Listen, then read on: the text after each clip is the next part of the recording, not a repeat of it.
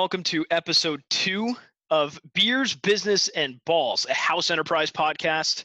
My name is Jake Zimmer. I'm half one of two of this podcast. I'm recording from Connecticut today, and we've got Will across the pond on the other side of Long Island Sound. What's going on over there?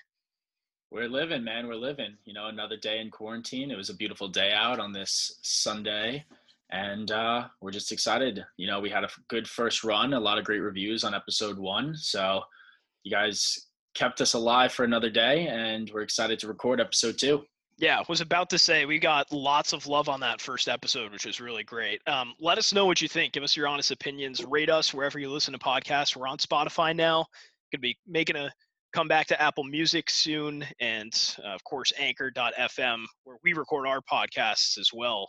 Um, you know anywhere where you're listening to your podcast we want to hear from you we want to hear what you're thinking what you're liking what you're not um, and of course we're we're willing to take all the feedback we can pretty much so thanks for sending all the love a uh, lot of requests to get on the show too um, I don't know. We might have to filter some people out here, Will, but uh, we, we we definitely are getting some good love.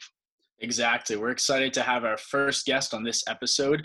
A good friend of ours, David Silverman, photographer for the New England Patriots, New England Revolution, Bryant Athletic, and so much more. So you get to listen to him in an exclusive um, interview later on this podcast. And just a reminder to check us out on Instagram at the.bbb.podcast and on Twitter at underscore BBB underscore podcast we'll have some exclusive content in there with also updates on the podcast and what's going on. So definitely hit us with a reach follow out, and reach out to us over there too. Yeah, it's definitely gonna be really good when we're cranking content out. And of course, given the current situation, I think that's going to be no issue of finding time to do that. So send us some tweets, start some fights. If you disagree with us on a hot sports take, let us know and we'll come guns a blazing right back at you. Exactly. And going off the content aspect, we're going to be launching a website soon.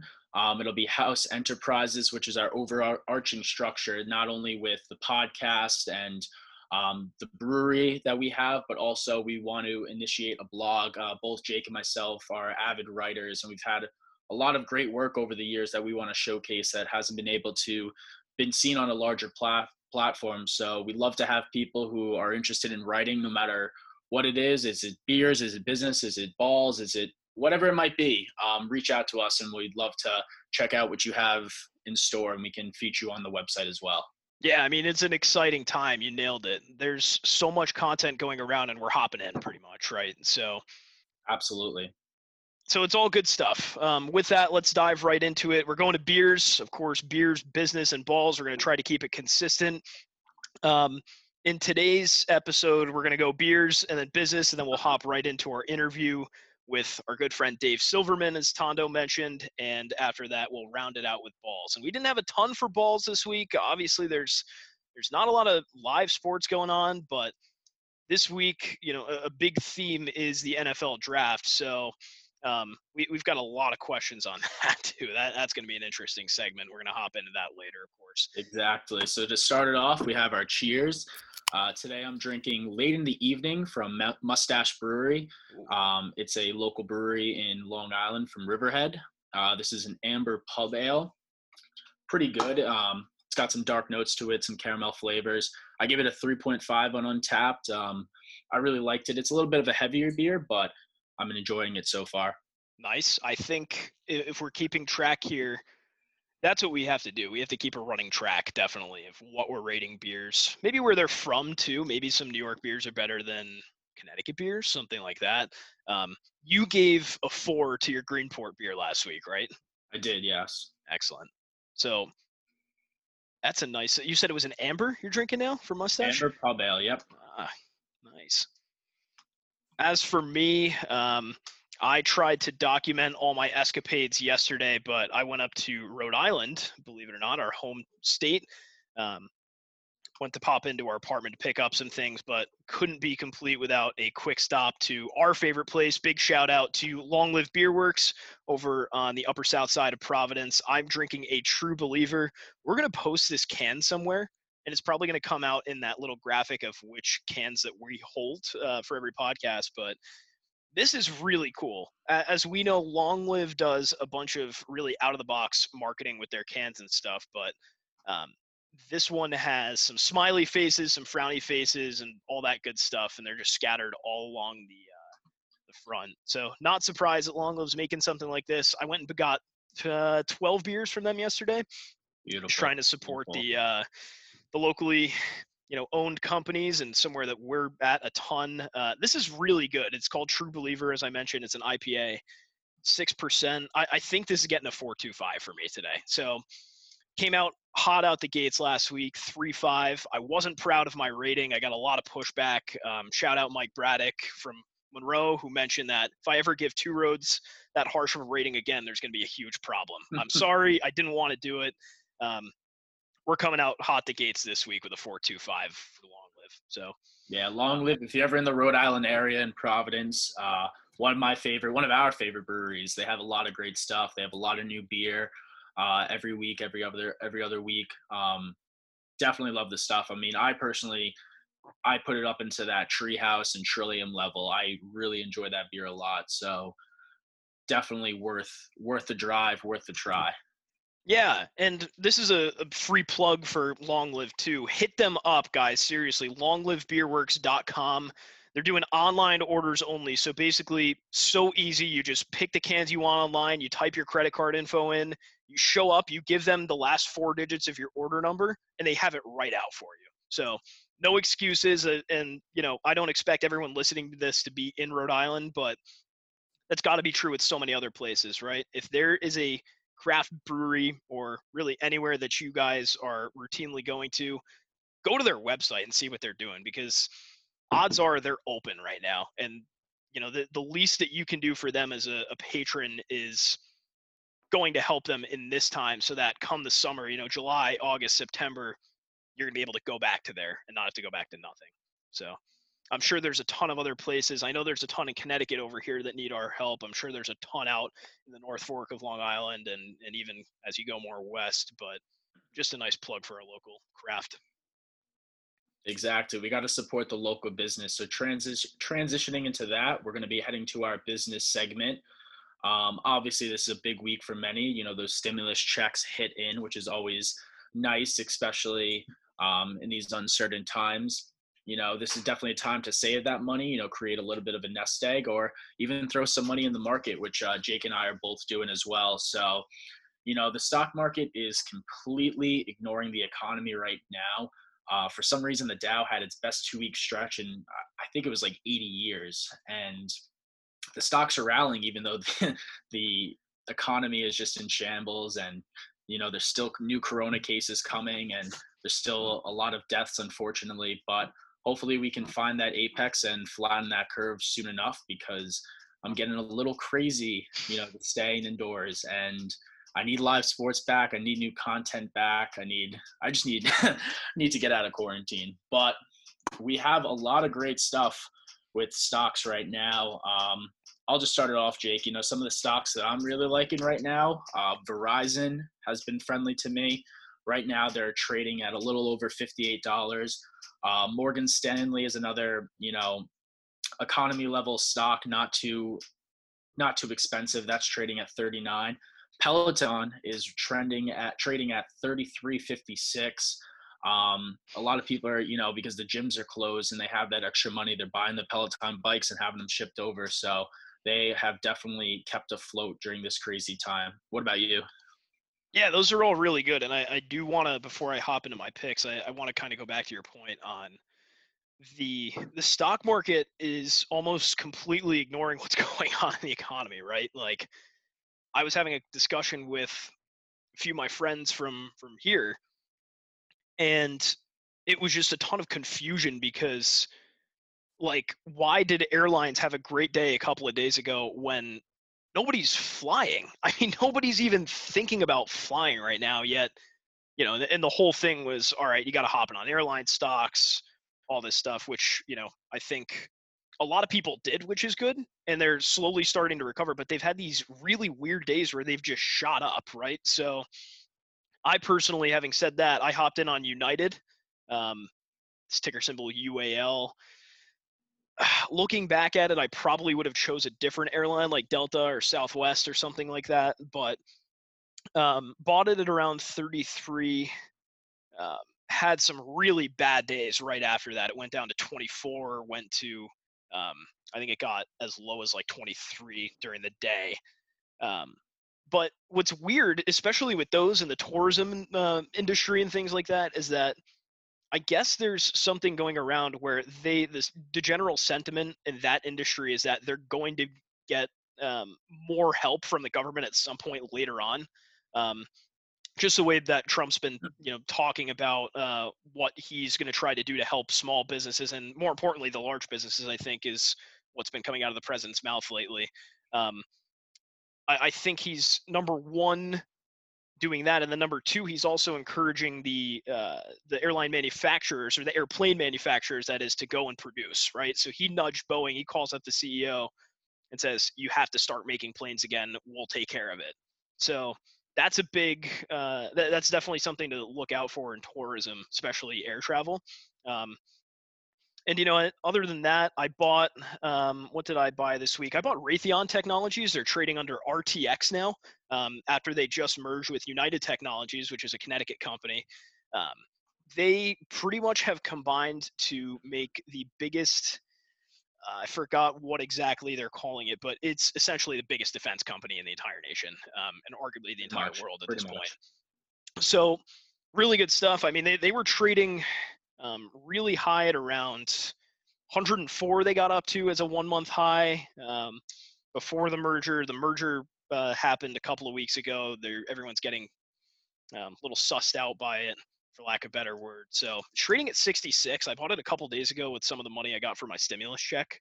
Um, looking like uh, it's going to recover eventually when you know defense companies can start producing more and there's going to be people to buy this equipment.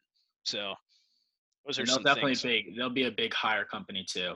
You know, they'll be a company that's going to need once it does boom back, they're going to need the workforce behind it to support all of the different contracts and needs. So Right. You can't. That, that's a good point. You can't work from home when you're a manufacturer, uh, especially when you know all these defense companies, generally speaking, like General Dynamics, um, RTX, um, you know things like Textron too. A lot of these people have pretty high government clearances. Shout out our boy DeVito. He's in the process of uh, trying to get one now at General Dynamics. Hopefully, this podcast doesn't screw up his chances after I said that. But um, like, yeah, sir, why are you affiliated with a uh, beers business and balls? Hmm. Um, but yeah, you know, hopefully when things get back to normal, I would imagine the defense industry, especially private sector, is going to be at the top of the list of things that Trump wants to bring back.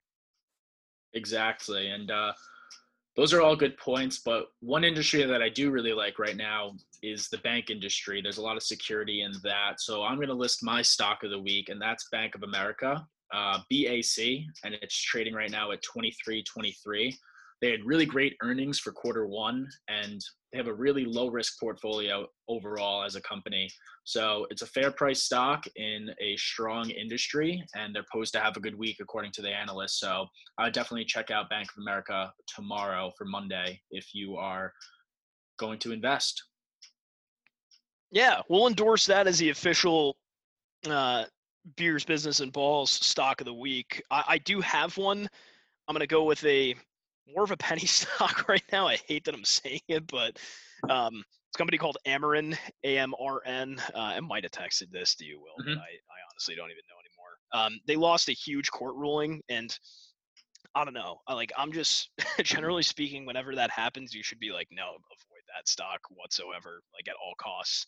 Um, I don't know. There's just something attractive about buying a stock when it's just absolutely tanked and there's major problems going on with the company, and I that that contradicts all business theory probably, but um, they went down to four. I bought them at four. Now they've recovered to around six dollars and forty four cents. Uh, I think they're straight up from here, everybody. They were trading pretty high before. They were, let's get a five year high in here. They were at around 25 bucks. So um, think about it this way you dump 100 bucks into it, uh, you're, you're going to be sitting pretty at some point. So, so that's All what I've got. points, Yeah, I like that. I like that a lot. So perfect. That is closing out our business segment. And without further ado, we have our first interview for the Beers, Business, and Balls podcast. We're very excited to have him. Here is Dave Silverman. All right, we now go to our guest of the week. He's a very well known face in the sports scene in New England. He's the man behind a ton of our favorite pictures, one of the lead photographers of the Patriots, the Revs, so many more. Not to mention Super Bowl champion, not once, not twice. How many Dave or how many uh, rings is that, Dave? Uh, well, I have four rings, but I've been there uh, nine times. there you go, four rings. The Super Bowl champ. Most importantly, he's a good friend of ours. The man, the myth, the legend, Dave Silverman. Dave, how you holding up among this craziness here? Hey, you know, we're, we're doing what we can. You know what I mean? It's uh, an early start to summer. Summer is usually a little slower because not a lot of sports going on, and uh, so you know, early vacation and we'll, we'll, we'll do the best we can with what we got. Absolutely. You keeping busy in quarantine? Um, hey, you know, doing a lot of walking, a little resting, a lot of uh, exercising, and uh, you know, doing some cooking for the missus who's actually working. well, you got to so keep keeping, her happy. Keeping her well fed. Exactly. Happy wife, happy life. That's it. So yeah, you know, we're really thankful to have you on the podcast today, and we kind of just wanted to go and overview. You know, you're a very interesting man. You have a lot of great stories. So I guess um, you don't know me that well. but to start it off, um, kind of tell us your career path. You know, how you started with photography, how you got some of these big jobs, and you know, just your story on why photography and how it ended how it ended you up here. I think uh, photography was in me from the beginning. It was just something had to bring it out and I remember one time my grandfather coming over and he brought this little thing with him and he said, Hey kids, get on the couch. And so we're all sitting on the couch and he pulls out this thing and he pops it open and he, he snaps this little thing and he pulls a little slide out of the side of the camera. And then he sets us a little alarm, a little timer. And he, we go, What are you doing? He says, Well, in about 60 seconds, I'm going to show you a picture of you. So we're all just kind of waiting and, you know, the timer's going off. You know, 60 seconds for a couple of kids is a long time. And when you peel that thing apart, you look and you say, wow, that's pretty cool. You know, you captured a moment. And I said, do another one, you know, and I kept doing it. And it's like, and I think right there, it kind of stuck me on it. And then growing up, I, you know, looking at magazines and so I'm not a good reader. I don't like to read. Uh, I don't have the patience to sit there. So pictures are the way to do it. You know, pictures tell the story. And then if you're really interested, you're gonna you're gonna go read the article. You know, that's what I say. That's photographer talking. Um, and then uh, did a little bit in high school, and then went to college to take photography. Um, had a chance to shoot the, the third space shuttle going off, which I thought was pretty cool. Um, if they ever do it again, you guys should go take a look. And uh, came home, worked in a one-hour lab for a while. I know you guys don't know what that is. thing anymore when there was Dave. Film, so I, I, saw you yeah. tagged me in that on Twitter a couple of weeks ago, and I just rolled with it. I assumed it was, you know, way back. You know that that's assumingly where you got your photos, you know, printed, right? Wow, it was a one hour lab. So that's where, yeah, that's where I started. I would actually, people come into my store and I say, you know, I could do your pictures a little better if you want. So, you know, people come in with jewelry pictures or, you know, uh, lawyers would come in with certain things. So I'd get a little customers that way. I made some work for myself and then got the uh, work for the lab. And eventually it worked out. It was worth it for me to quit my job and go work for myself and take pictures. So I started actually doing a lot of jewelry and stuff like that at first. That's awesome. And how did you end up in the sports uh, industry? Uh, it's something I always wanted to do. Uh, while working at the photo lab, um, I worked up in Lincoln Mall, and uh, as you know, Bryant College was had the Patriots there, and uh, one of our girls was actually dating one of the uh, trainers, and he came in one day and I says, you know, if you get me on the field, I'll give you pictures. And that's how that started. And I, I did that for a couple years. And one time his roommate was the media relations director, and he said, you know, if you if if you give us a good price, we'll give you the job. So I gave him a good price, and I got the job, and uh, that was 1992. And wow. sports, just you know, I couldn't play sports. I was a geek. I couldn't play sports, but to be, you know, take pictures of high school and do the sports on the field and take pictures for the yearbook and stuff like that, that was kind of fun. So this was just a whole nother step, and you know, that's I like the action.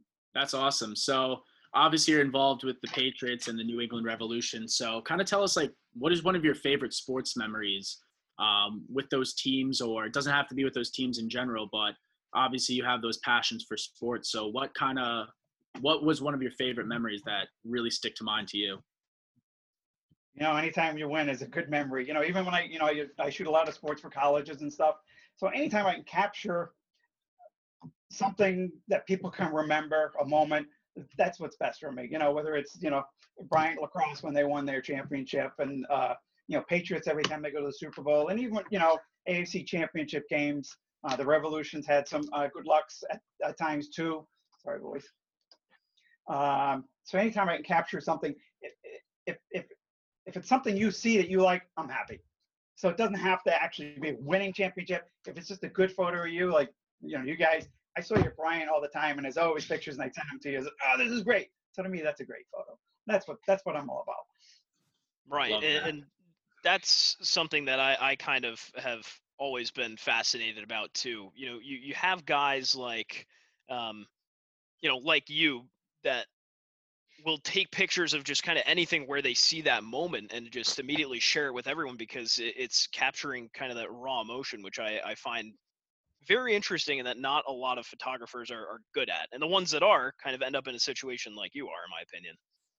Right. Well, if, you- if you're good, people people are going to find you. Are going to want to use you. You know, I, I see you guys everywhere. You know, your friends, and I'll share that stuff. You know, when it's a client thing, it's a little bit different story. So that's that's where the money comes in, and you know how you make your living. You can't give everything away, but uh, you know, certain people you send and share with. Social media now has made it great. You know, when I started in '92, you saw it in the newspaper, and that was about it. But now, you know, today, you know, they saw the Patriots brought out their uh, new uniforms, and you'll never know. But I was the guy who took all the pictures, and so to me, that's gets my work out there. I know I took it. I know I did a job. I hear people saying, "Hey, you know, it's good stuff," yada yada, and to me, that's that's what taking pictures is about. Yeah, so to kind of move into that too, in your free time when you know you're not doing the the sports aspect necessarily or you're not you know on a, a hired job for example you know what are the kind of shots that you look for um, that enjoy you and which ones are the ones that you want to avoid if, if you have any kind of code like that Do I, I want to avoid? sure yeah or maybe not even that way just the ones that you seek out you know Oh, I, I love to travel. Um, I've had the chance in the last couple of years. I've been to uh, Africa. I've been, uh, I photographed bears uh, three different times in Alaska. Uh, last year, I took a trip and was in a shark cage. I've done that twice. That's the best. oh jeez Uh, last year, there was a guy uh, um, in Florida who has a gator. So I went and uh, swam with the gators for a little bit, just one gator. Um, but that was kind of that was kind of cool, you know. Just swim right up to you, look at you, and just kind of move on, and really didn't care. I wouldn't want to do it in the open, but you know that's kind of cool. So that's kind of fun stuff. I'm not a big nature guys. Otherwise, you know, taking flowers. You know, the, the snow was pretty yesterday, but I don't go out and take stuff like that. You know, it doesn't do anything for me. so having said that too what do you think if someone said you know we'll pay you you know $10000 or for whatever dollar amount it is to have your dream gig right if you could someone handed you a check and it was blank you could fill it out with whatever you want and you get to hmm. selected what you what you shoot what what would it be I'm going to travel. You know, I'm going to find something. You know, I have, I have, I've actually done everything I wanted to. I wouldn't mind going to Africa again. You know, I've done that once. You know, the Bears. I've done, like I said, it, everything I've done, I want to do it again. Um, the only thing I haven't done, I've done once and I didn't see was tornado chase, and it's a little bit different, a little scary too. Those guys who are like that movie in Twister. They're they're a little, little messed up upstairs a little bit, but it was kind of cool to be with. We never saw a tornado, so I, I think one of these days that's what I want to do again. That's a Jets fan, but I'll take it. So on the creative side, um, did you have anyone that kind of inspired you, or you know, a photo, a photographer that really, once you looked at their photos, you're like, I kind of want to emulate with them and take it a step up, or someone that really gave you another creative vision to help inspire some of your photography? I always, I'm not a big sports guy, believe it or not, but I love photographing sports. And I think growing up, you know, I go to the newsstand and look at the Sports Illustrated every week. Those were the best photographers. There's one photo that was a cover and it was an Oakland Raider. And the guy had a face mask and you see his face was half smushed off by the mask. And it was just so intense that that's what I wanted to do. So those guys in Sports Illustrated, I, I've actually met a few of them, talked to them, a few of them now. So it's kind of cool to talk to them. And now they don't work for Sports Illustrated; they're freelancers and stuff. But you know, back in the day, Sports Illustrated was what you wanted. You know, that's what you want to be—a Sports Illustrated photographer. When I went to college, the first thing they asked in class, "What do you want to do?" I said, "I want to work for Sports Illustrated." So this, this, you know, working for the Patriots and the Revs and all, and and Bryant and all the college stuff. That's the same thing. Yeah, it's a fair compromise. There you yeah. go. Exactly. yeah, and I'm doing it for myself. I'm not on deadlines and everything. You know, uh, Brown calls me up, or Bryant, or Roger Williams. They call me up and says, "Hey, I need you to do a baseball game, basketball game, football game." I was like, "I'm there." Right. We're we're in the business. Right. We're in the business of saying yes to people. You and I, exactly, right. more Absolutely. than anyone. But you um, say no, you they may never call you again. um, Dave, I, uh, off Will's question right now, um, you know, kind of on which photographers have influenced you, and and that's some really good advice or, or some insight into what you know you were looking for at the um, you know at, at the newsstands and whatnot. But through the relationships that you made, is there any piece of advice that stuck out to you when you were you know breaking into this business that you've been trying to take with you? You know, most of it I would say came from my father. You know, um, and it's not technically photography related, but it's business related. You know, I didn't go to business business school like you guys, so you you learn the hard way sometimes and the fun way. You know, my father, when I first got my first loan, you know, don't count on one customer being your only customer. Make sure you have a variety of customers. And I would say, why? Well, if you got one customer, they leave you, you're done.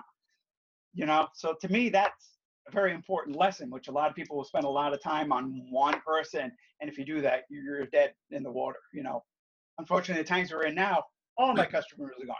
So we'll, right. we'll wait yep. and see what happens. You know, a lot of people are in the same thing. Um, um, another thing he taught me, which leads into our time today, is make sure you have six months to a year in salary in case of something happen. If you're hurt or something happens, you can survive that long before you need anything. And now, you know, you, you, you buy insurance for that, as you know, and that only kicks in after three to six months. So you, having that having that thought of always making save for a condition like this is smart. And I learned that in 2008 when the economy hit and Bryant and all these guys said, we're going to cut back. We can't have you in. Well, you got that backstop of cash you hope there to, to, to get you through the hard times. Yeah. And that's, me, that's the best lesson I could ever get. Even take a picture. I can take pictures and someone can tell me how to take a picture, uh, but that's something you, you, I've learned from just listening. And now I've heard, learned the hard way. Right. And as obviously you know, that's a third of this podcast, right? It's the the business aspect and there's right. yeah. you know, thousands like tens of thousands of people that are in your shoes right now that are, you know, they rely on sports and events to happen and it's right. just not happening right now. So it is yep. always nice to know that, you know, there's tens and hundreds of thousands of people across the nation that are, are going through what you're doing for the first time pretty much. And there and and I'll say that we're spoiled right now because this is the first time they're calling us giga workers, but us freelancers are going to be able to collect unemployment on that. Right. It's never happened before. So yeah, that's going to save me if we go in the long run. Um, so the guys who are doing it now are going to say, oh, well, if this happens again, they're going to give me money. I won't, don't count on it. Right. Save it. Make make your own. Sorry to go back to the business part of your segment there, but uh, me, photography is a business, so it's not just taking the pictures. It's you know how you run it, how you treat your customers, and all that. Right. So during this, you know, during this quarantine time, how are you working with your customers to ensure, um, you know, just some positive news down the road that you know we will be back and we'll be better than ever, but kind of just keeping them in the loop as well because when it does boom back, obviously, you know, in your industry, you know, photographs are definitely going to need to be taken. Um, you know, the only thing that I can do because all I can do is say, hey, you know, call them up and say, hey, how's it going? You guys surviving? You know, the, hopefully the family's well. You know, looking forward to get back to work because really, this is an un, unknown situation. No, my father's 85 years old, my parents, and they've never seen anything like this. So what down the line, I don't know what's going to happen. I so calling them, I am hearing, well, you know, we're going to cut back on this. We might lose a little sport here. So I have to think of what my business is going to be like.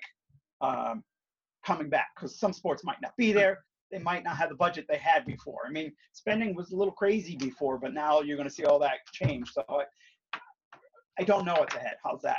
Uh, but talking to my customers, I can at least say, okay, well, they're going to cut back here and they're going to cut back here, so I can try to find more work here to make up for what I lost there.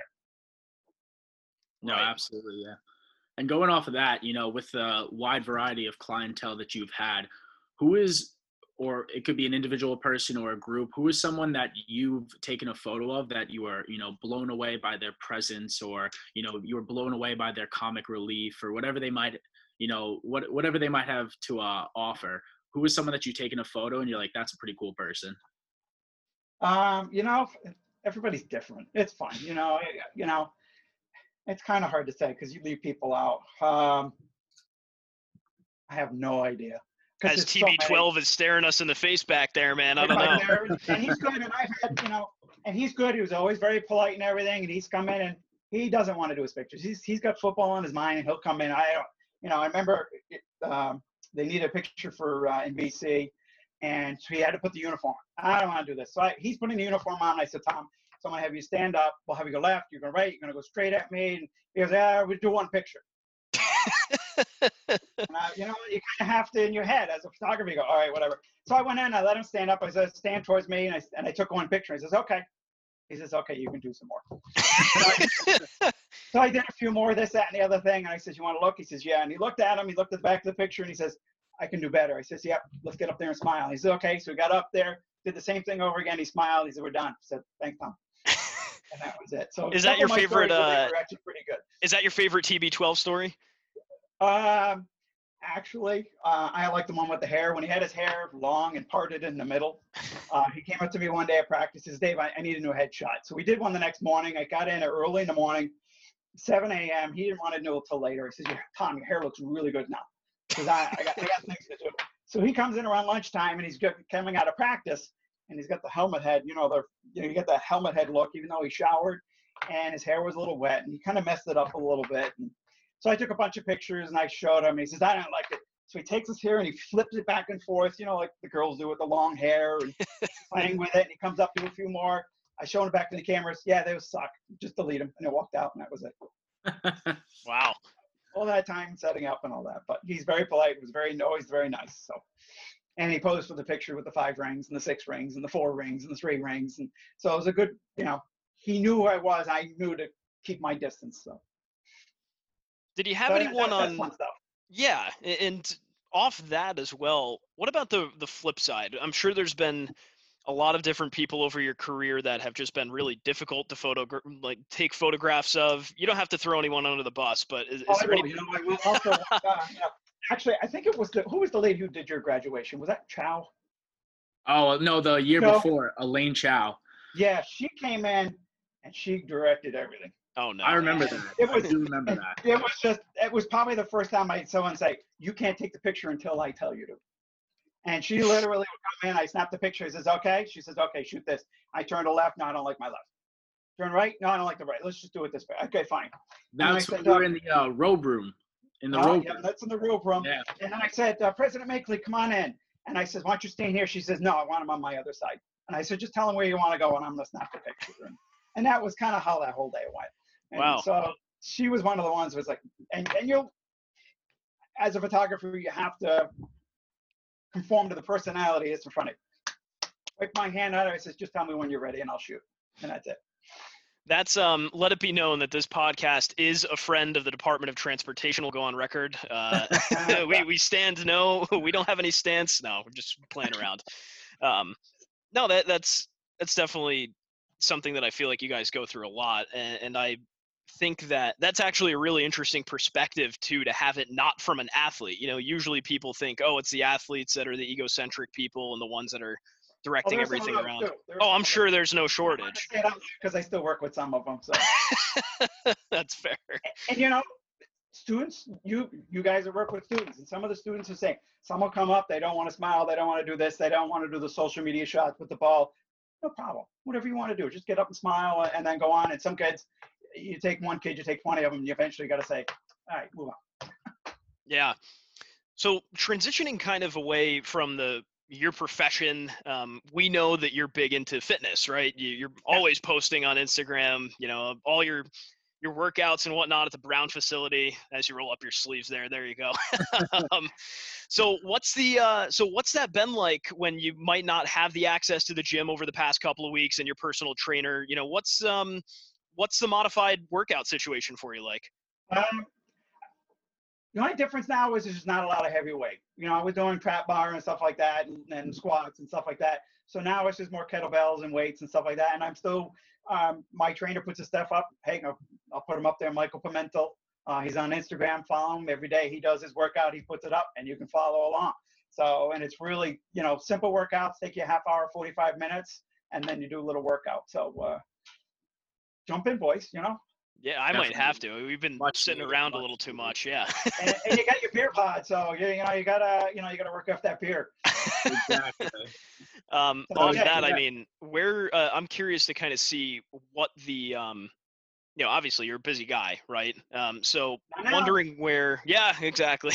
but wondering where you know the desire to kind of um, to really hit it hard in fitness came from too. Um, if that was any you know event in particular, or any you know, or just something that has always been with you, or, or anything like that. Um, I've always walked. I walk a lot. I don't know what it is. I got most of my thinking done. I, you know, came up with my photography ideas. I remember when I first met, um, I saw the first digital camera. I was in Vegas. I didn't sleep for three days. I walked because in my head it was like, how am I going to be able to afford forty thousand dollar digital camera? How am I going to do it? What is the business?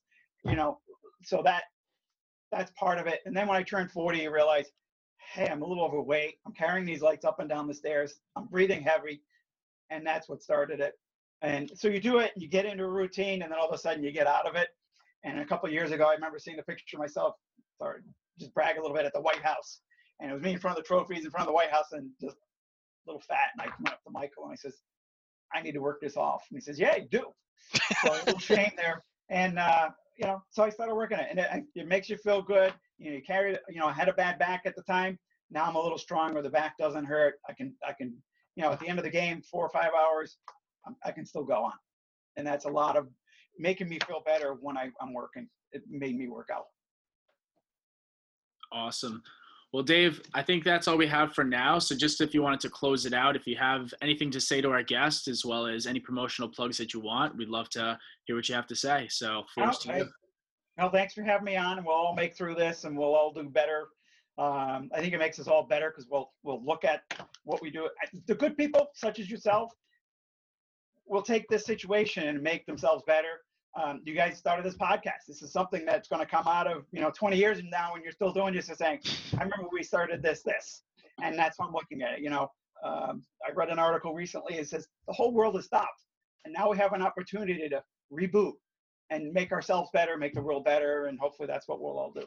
Yeah, well, when we look back in 20 years at you know how far this has come, we're also going to look back and say, who the hell was our first guest? We're never going to forget that. So, Cool. um, so. Dave, uh, appreciate you. Uh, Thanks, thanks for coming on, and we're, we're, we're going to hope to have you on in the next couple months too, just to catch up and uh, and talk. So, thanks for We'll coming. Be back to work. Looking forward to it. Cool. Thanks, Awesome. Dave. Thanks, Dave. Thanks, boys. Thanks, guys. All right. It's always a pleasure when we're talking with Silverman. He's a good friend of ours. Hopefully, now he's going to be a great friend of the show. I think so. Um, shameless plug for him. Again, we, we've mentioned this. Uh, go shoot him a follow wherever you follow on social media. Um, he's at DS Picks. That's DS like Dave Silverman Picks on Twitter. And then on Instagram, it's DS Picks Photo. Um, DavidSilvermanPhotography.com too again, you know, I mean, just an incredible guy, legend. He, Yeah. He's been certainly well traveled. Um, you know, great friend of ours, and we're happy to have him here today. Well, I'm sure you can say the same. and his work's incredible. I mean, out of all the photographers that I've ever met and have had photos taken of, I mean, his work is always incredible, always very timely. He's a friendly, friendly man. Uh, loves telling stories while taking photos too, and he's been, like Jake said, a great friend of ours for a few years now. So we're very excited that he agreed to come on the podcast, and I hope you enjoy the interview. Yeah. So without further ado, let's get into the third. Uh, I was going to say half, but no, it, it's. I don't even know the third Third segment. sure, the third segment. Uh, balls, of course, that's everything sports, sports entertainment, um, sports for leisure. I played golf today. I don't know about you guys. I hit the range. I got some new irons from work a couple of months ago. Put them to good use. I was hitting them straighter than I've been all year. So, you know, I I don't hate it. Wild story, by the way, about golf. Um, I showed up to a, a golf course in Connecticut that I will not name out of fear of legal action here, but I showed up and it was packed. It was wild. I parked my car, and I was thinking they'd be people from local, nearby in Connecticut, but all New York and Jersey plates. So get your people out of my state, Tondo. I don't know. Listen, it's not even uh, tell my own people to get out of the state. I mean, the problem, with, the problem with Long Island, and especially the North Fork, it's a big summer town. It's a big vacation spot, and all the people from New York City have been fleeing to here to avoid, obviously, the epicenter that's the city. So, I mean, everyone just needs to stay at home for at least two two more weeks. I think we're on the on the uphill. So, but yeah, I mean, I don't. I'm surprised you even went golfing because all the golf courses out here are closed.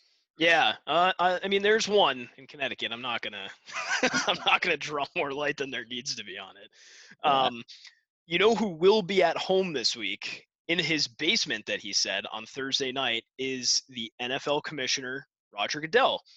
It is the first, to our knowledge, virtual NFL draft. I don't know why I'm saying our knowledge because you know technology like this didn't exist before like 2000. Yeah. Um, so the first NFL draft that's gone entirely virtual. Goodell said, and he was very clear, he's going to stand up and make his picks in his or announce the picks that people have made in his basement. So this is crazy times. I mean, that, that's really all we have to talk about in the professional sports world because um, this is now the importance of the NFL draft has gone way up this week. Yeah, I mean, like, let's just hope there's no technological problems that take place, especially, you know, I know, especially on draft day, I mean, there's always phone calls between teams trying to trade stuff. But I just remember the story of it was a few years ago when the Browns tried to trade for AJ McCarron.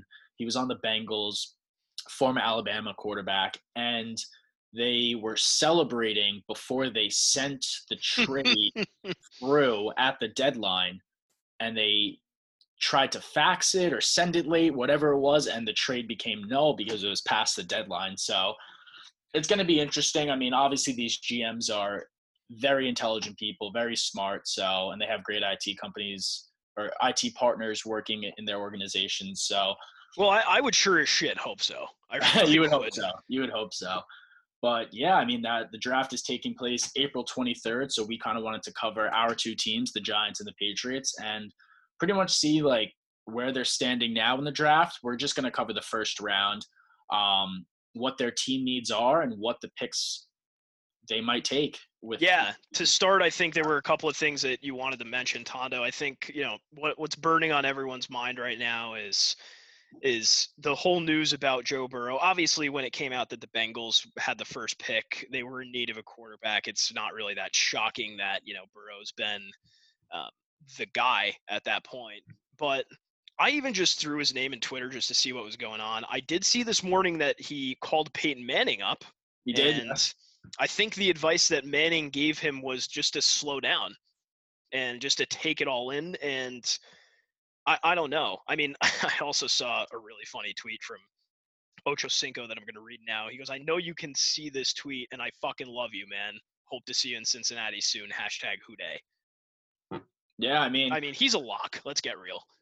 I would say so. I would probably put it at around 95%, just because, just reading around, you know, whether it's Twitter and different uh, NFL analysts, you know, Joe Burrow, he had an incredible season. Obviously, a journeyman from Ohio State, then transferred to LSU, and you know fought his way with Coach O, and then became arguably one of the best college quarterbacks in the history of college football.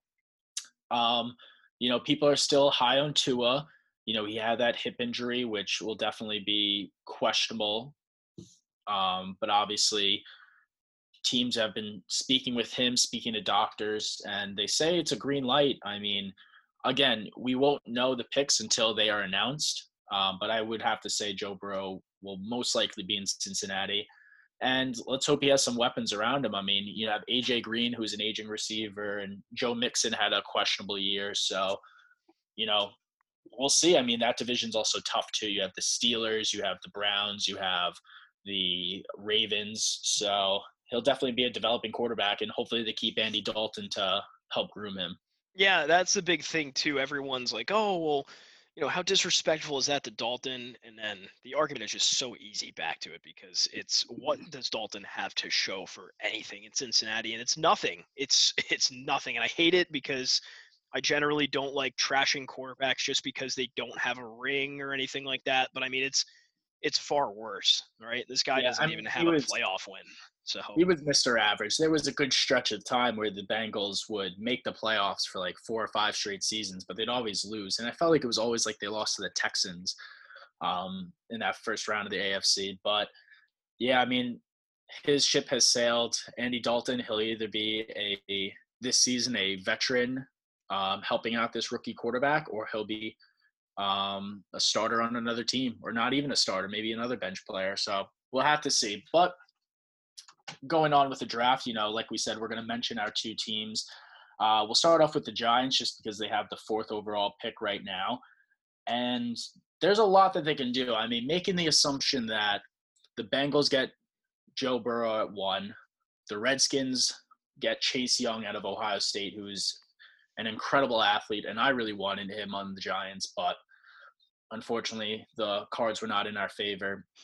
and number three, the Lions take Jeff Okudah. This is without any trades. We're at number four.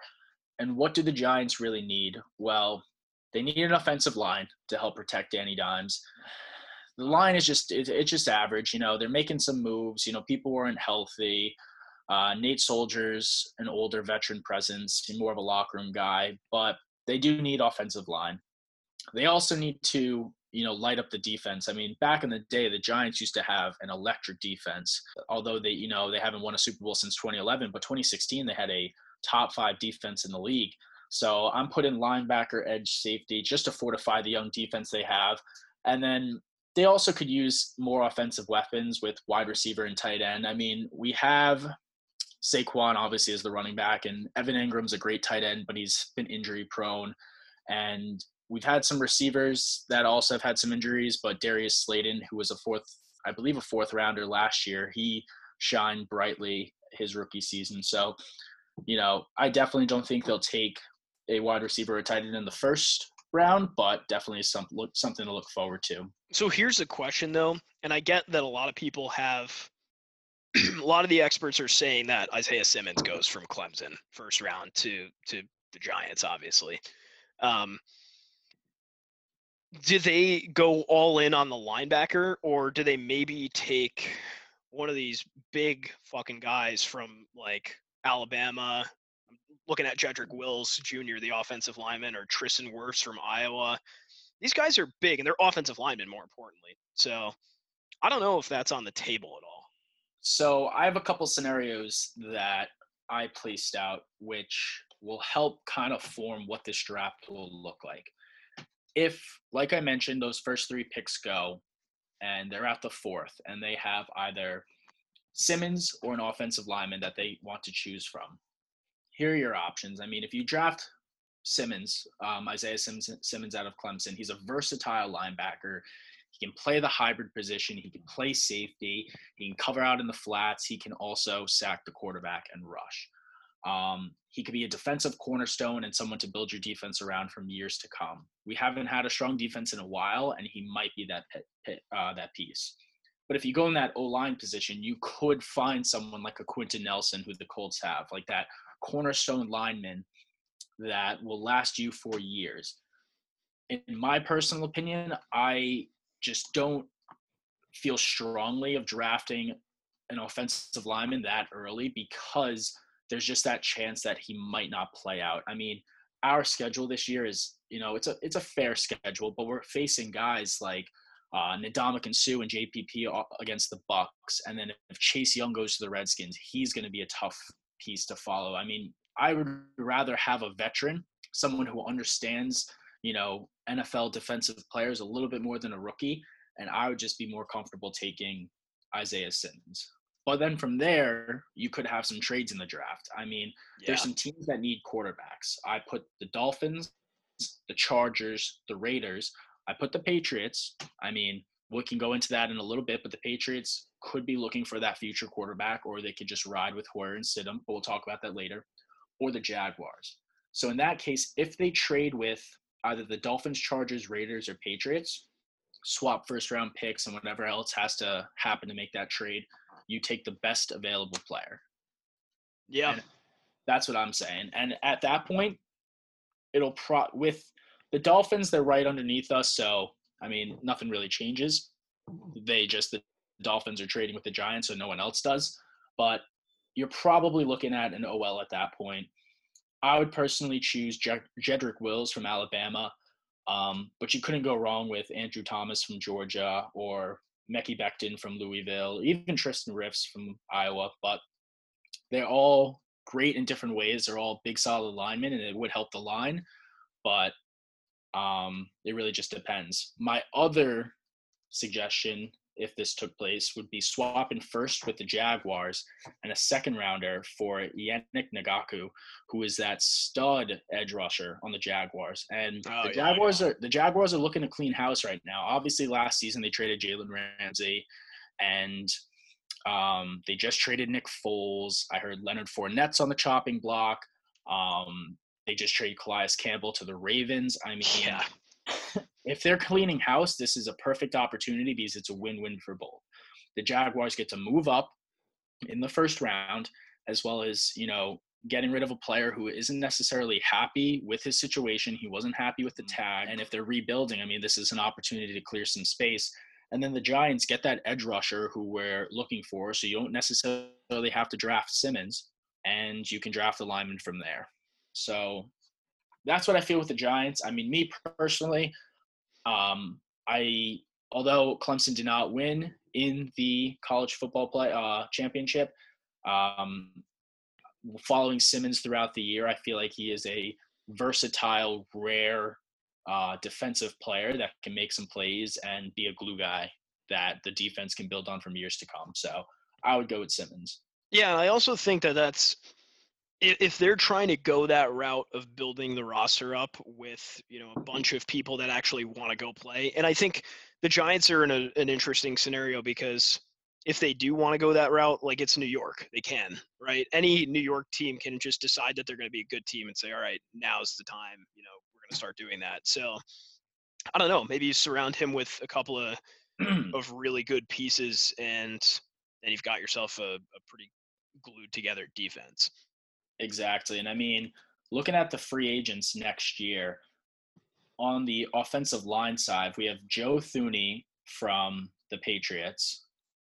Yeah, and I don't know that that whole Joe Thuney thing just giving me PTSD with Nate Solder too, just taking off going to the Giants like every other offensive lineman does. But I don't know. Maybe there's more. That I, I I do think you're right. They should probably pick uh, Simmons, and that way they can just build a, a defense around somebody that's, um, you know, clearly had a lot of success at Clemson. He's quick. He's probably the best linebacker in the draft, according to, you know, all the experts, pretty much. So I mean, that, that's probably the the right way to go. Exactly, but that's what we have with the Giants, and then obviously we can transition over to the Patriots, who they have a lot of choices they need to make.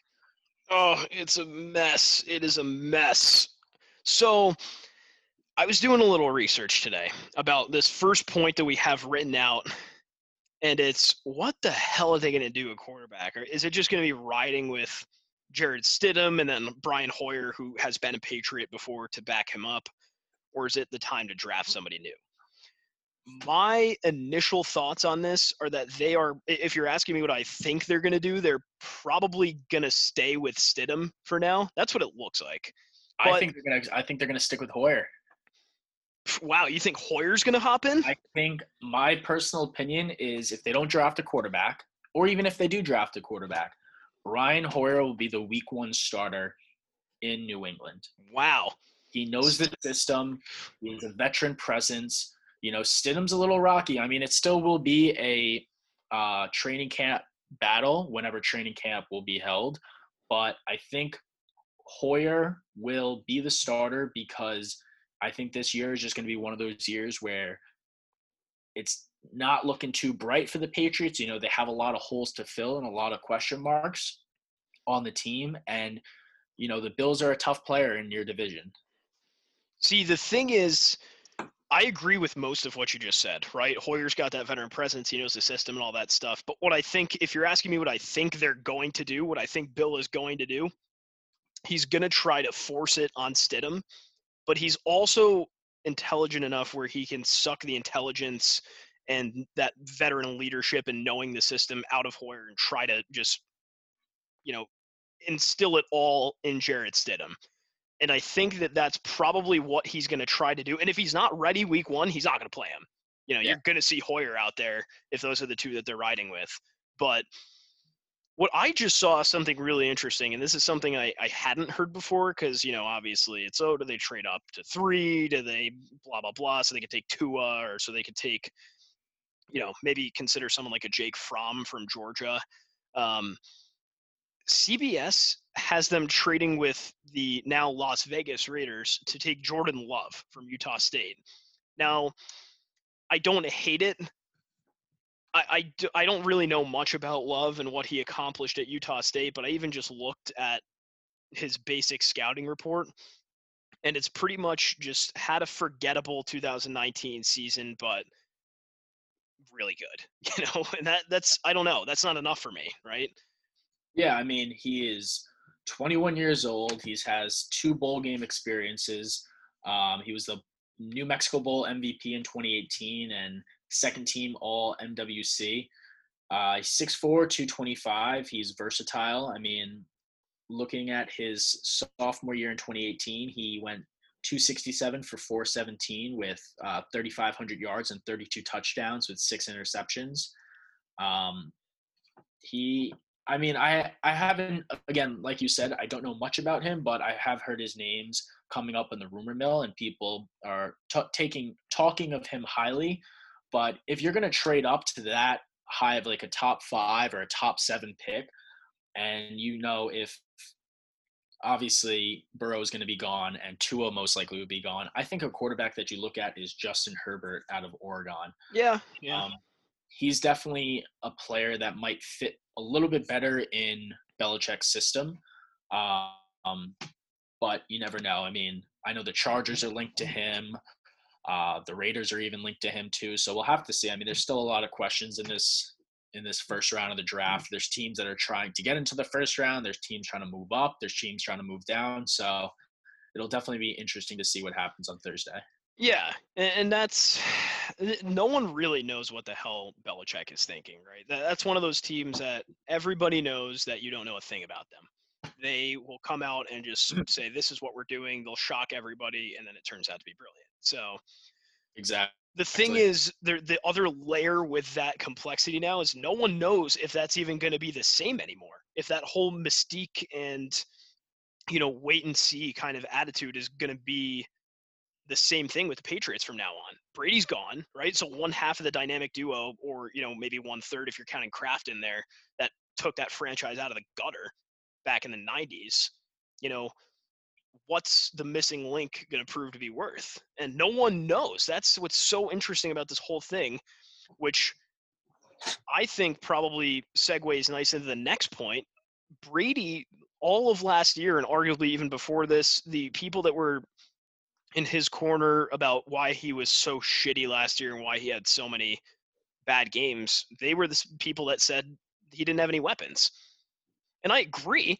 I absolutely agree with that. I'm one of those people. I think that, you know, Edelman was not enough. I, I think he's a very good two or three receiver. But think slot. about he's a slot, a number one receiver. needs to be that big guy off the edge that can right. jump over the top cornerback. I mean, no disrespect. I think Edelman is a great receiver, but he's a slot receiver. Yeah, of course. And you think about even you and I have talked about this. Like what made the Patriots so good when they won the Super Bowls and when they were playing against the Giants in, you know, 2011 and, you know, every year after that was they had fucking sick tight ends, right? They yeah. had two of the best tight ends. I think they were, you know, in the referring to, for example, Hernandez and Gronk, right? When they were playing together, they were probably sure. in the top five. Say it again. Said too soon. Fuck, he got me. It's a little too soon. Rip Hernandez. That. No, but you're right. I mean, the tight end position is something that Belichick thrives on. And, you know, they didn't make any trades this year. And uh, again, the offseason's not over yet, but, you know, they had the opportunity. They could have tried to take Hunter Henry away from the Chargers. They could have, you know, signed a Jimmy Graham as a veteran presence or try to trade for Tyler Eifert. You had the opportunities, but they were not there. And I think that's what's going to happen with the Patriots if they do trade up into the you know the top five or the top ten, they might have to cut ways with a, a, a veteran to get into there. Yeah, but the thing is, I don't know if they're even gonna like that. Just doesn't sound like Belichick. It really doesn't. You know, like I feel like that goes against everything that they've been trying to do for the past years, like to just trade up into the top five. I'm not counting it out, definitely not, but I just don't think that that sounds like them.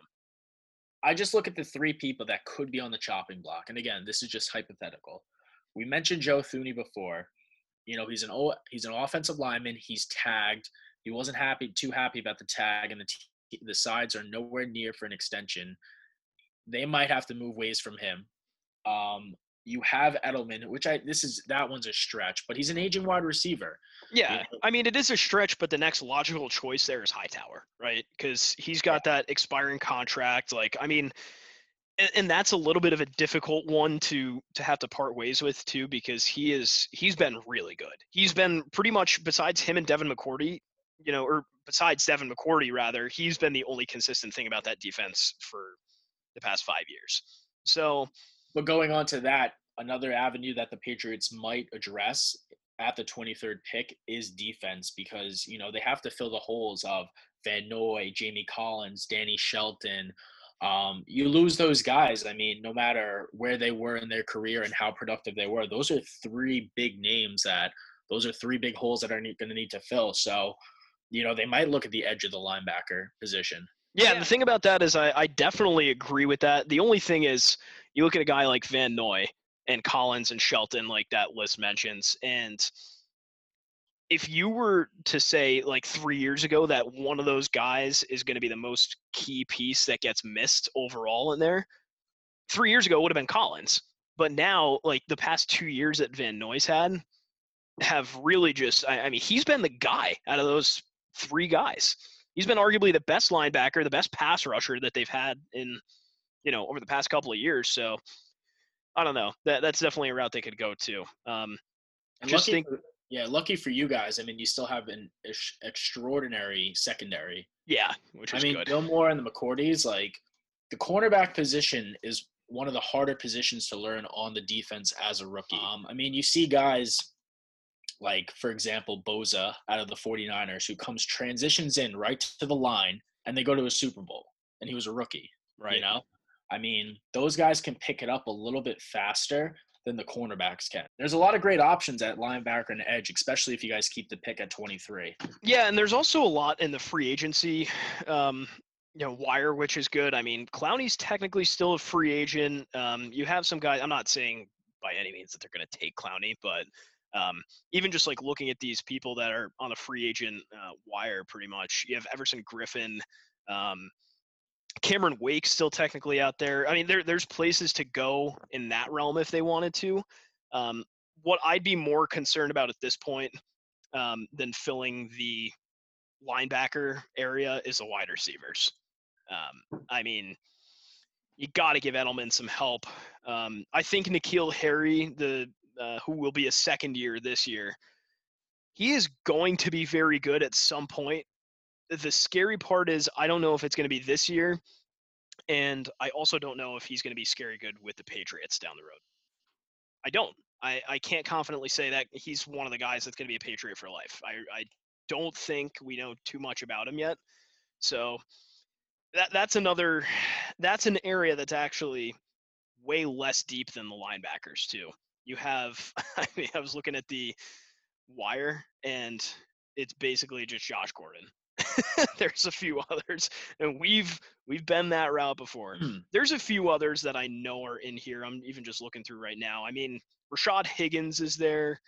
Um, you have Paul Richardson from um, Washington, who's you know nothing to write home about. You have Ted Ginn if you need a punt returner. I mean, there's some areas that I think they need to improve on before that linebacker spot.